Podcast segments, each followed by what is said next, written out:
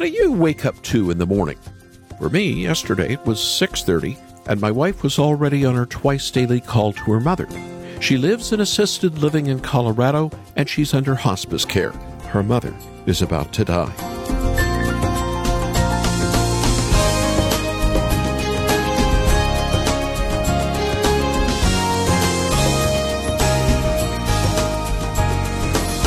Normally, for the past shutdown COVID year, the daily ritual has taken place twice, first at 8, then again in the afternoon at 2:30. Sharing a verse and prayer in the morning, then reading a book, sometimes a children's novel, preceded by a trivia game to help keep her mind active. But yesterday, moving in and out of dementia, my wife caught her mother in a lucid moment. She wanted to repeat the verses from the day before as she prepares for going home. The Lord is near the passage begins. Don't be anxious. The peace of God will guard your heart and mind in Jesus Christ. What a way to go. Welcome to Haven Today here on Wednesday, March 17. It's St. Patrick's Day. It's also my wedding anniversary. I'm Charles Morris, sharing the great story that's all about Jesus, and we're in a series this week called Resurrection Power. Find your center. You ever hear that expression? It's crept its way into our modern life, but the idea comes out of Eastern mysticism. If you look to yourself, look for your goodness, find your center, you'll find balance in life. But when we look at Scripture, we find the exact opposite of this teaching. We find stability by looking outside of ourselves and to the one who holds all things together. Sometimes we get too used to thinking about Jesus that we forget He is the center of our reality. He is our Creator, and He is also our Savior. At the center of everything, one finds Jesus. In a few moments, we're going to turn to the book of Colossians again. We're going to see that Paul teaches us, by inspiration of the Holy Spirit, why Jesus is the only one who holds all things together. He reminds us that this can only be true because he is before all things, because he is both fully God and fully man. This week we've been talking with my friend Andrew Peterson about the resurrection and how we should live in light of this truth. But far too often we forget the full gospel story. People think that Christianity is just about, oh, well, we're sinners and Jesus died for us. That's true. We're sinners. Jesus died for us. He also conquered death right? He also resurrected and is inviting us into this new creation and is, and like the idea that the new creation is not a disembodied existence in heaven floating around like Looney Tunes playing harps, you know, but that it's this grounded, earthy, resurrected flesh and bone bodies where there will be a feast and a wedding. I just feel like sometimes like kind of cultural Christianity has missed the real potency of the hope that we have in Christ. I heard somebody talking recently about like, okay, why are you a Christian? And the answer was because I believe the resurrection happened. Mm. Like that's it. It's not that that Christianity is a is a better way to live. I think it is, mm. but that's not why you're a Christian. It's not just a mm. philosophy mm. by which you you live. Like there is this uh, this fact that happened in history that we can't wiggle around, which is that this person named Jesus was God and he loved mm. us. I, once I realized, you know, that, that that was this central part of the gospel, it just has changed the way that I live my life. Award winning musician and author Andrew Peterson. And when you listen to his latest album called Resurrection Letters Volume 1, I know you will be encouraged to worship the risen Lord, Jesus the Christ. As I've been saying this week, this is the album you need to have this Easter. I've been so blessed with the music, as well as so many in our team here at Haven Ministries, and I want you to be moved with even tears of joy to deep worship. You can call us after the program. Make your gift to the ministry, but be sure and ask for Andrew Peterson's Resurrection Letters 1. And let me say, this is a deluxe version of the album with five extra songs from his prologue that are not on the normal album. The number you can call after the program is 800 654 2836. 800 65 Haven. Or visit our website and listen to samples from all the songs on the CD, and then make your gift at haventoday.org. Haventoday.org. And now, let's open with a song by Andrew Peterson Remember Me. Lord,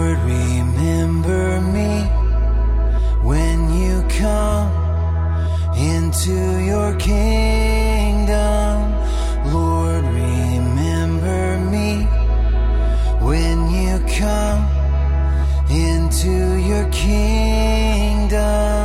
Who can ascend the hill of the Lord? The one who utters no untrue word, whose hands are clean, whose heart is pure. Who can ascend that hill? There is none righteous, no, not one. We are prodigal daughters and wayward sons. We don't know the half of the hurt we've done, the countless we have killed. Our priests are cheats, our prophets are liars. We know what the law requires, but we pile our sins up higher and higher. Who can ascend that hill? And I am a sheep who's gone astray. I have turned aside to my own way. Have mercy on me, son of David.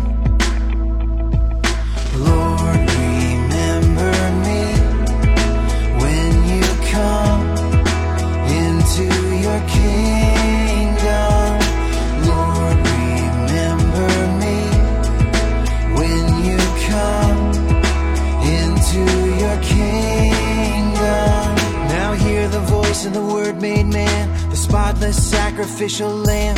A body you gave me, here I am. I have come to do your will. And no one takes my life, you see. I lay it down now willingly, and I will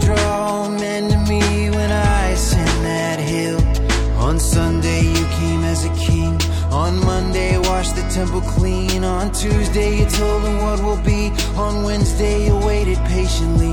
On Thursday, you said it is time. I'll drink this cup, cause it is mine. On Friday, Lord, you poured the wine. Like a thief on the cross as he hung there dying for crimes that were no use denying while the righteous judge hung right beside him. How could I not recognize you? How could I not recognize you? How could I not recognize my Lord? My Lord, remember me when you come into your kingdom.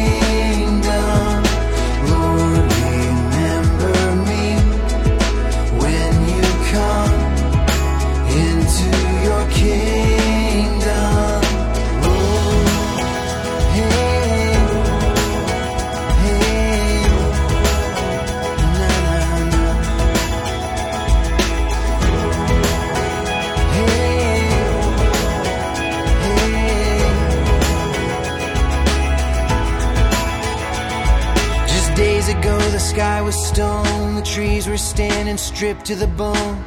You could hear creation groan.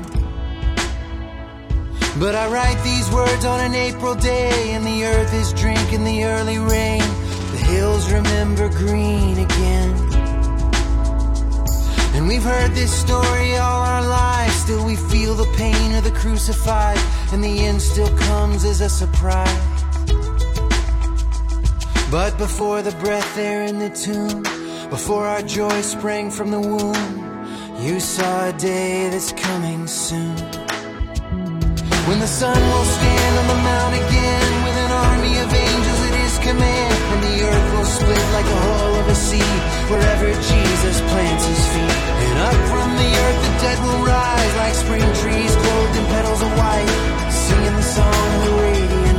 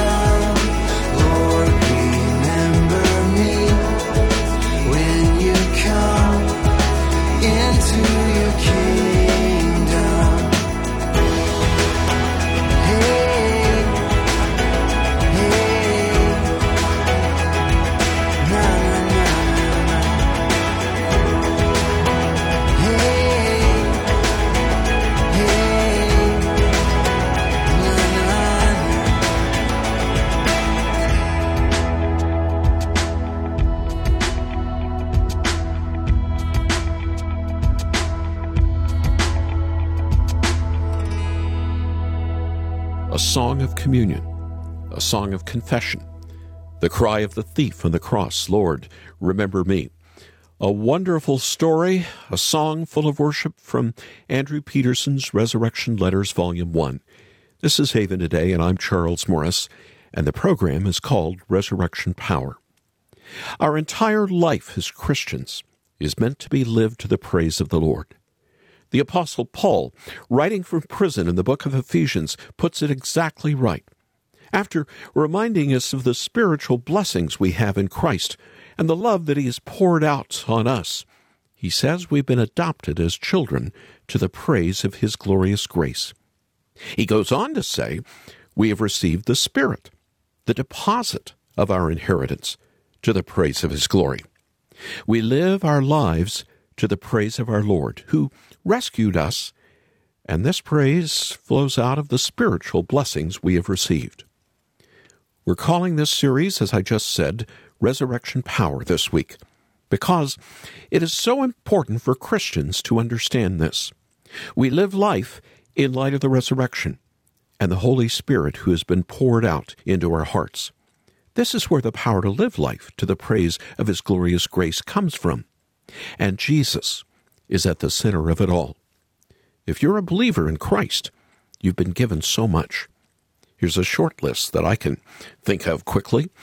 You're adopted as a child. You're forgiven of your sins. The Holy Spirit makes you alive. You're renewed in your soul day by day. There's the love of the Father, an inheritance that transcends anything we might obtain in this world. These are our blessings, and they all come to us through what Christ has done His life, His death, and His resurrection.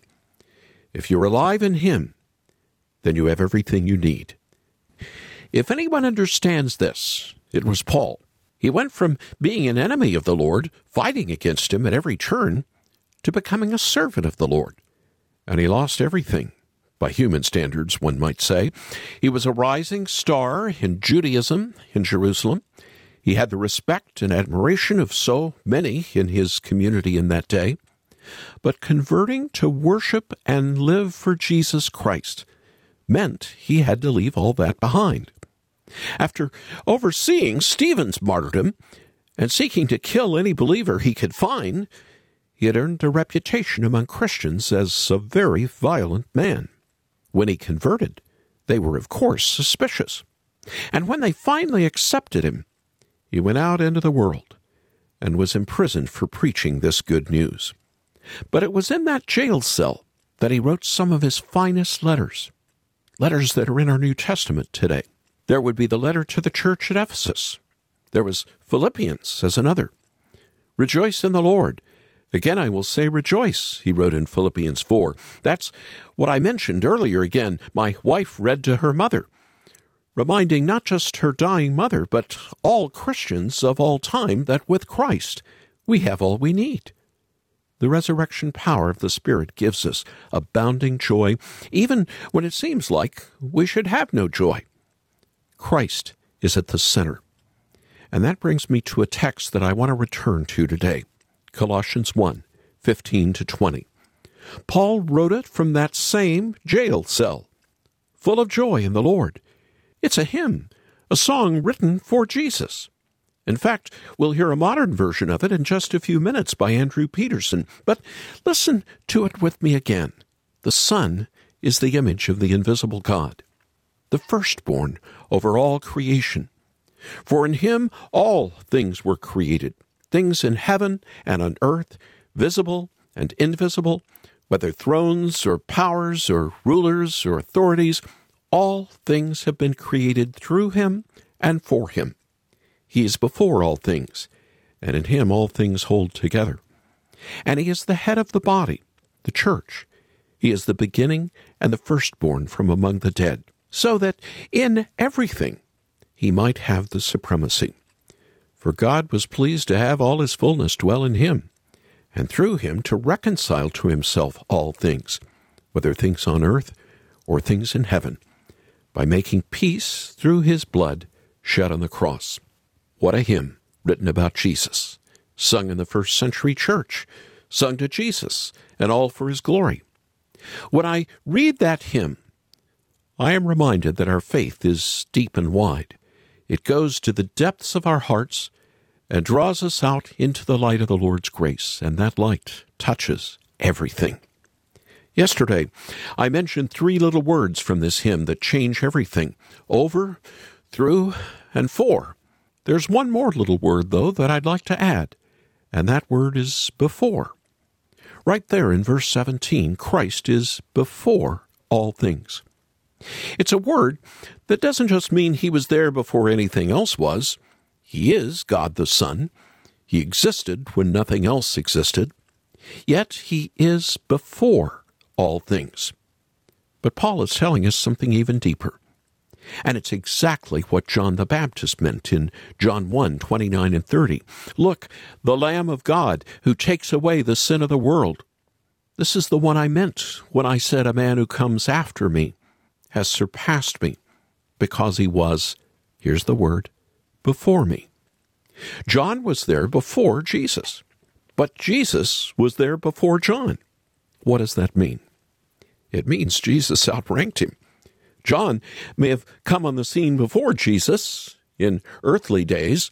He was born about three months before Jesus, and he began preaching and baptizing before Jesus, but he was sent as a front runner of Jesus.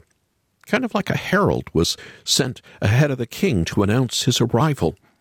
No one thinks the herald is more important than the king. The king is before the herald, even if the herald shows up in the city before the king. Jesus is before all things. He outranks our world. He is the king. In all of creation, there is not another who is more worthy of praise and honor. He is before everything. And that includes you and me. This hymn reminds us that we are not at the center of our universe. Christ is. We aren't the most important. Creation isn't here for us or our praise. This is important to remember, especially when we're inconvenienced, when terrible things happen. It's easier to remember that we are not the center of the universe. But when we are inconvenienced, that's when it really comes out, doesn't it? When someone cuts you off in traffic, where does that road rage come from? When the line at a Starbucks is out the door and moving slowly, where does that impatience come from?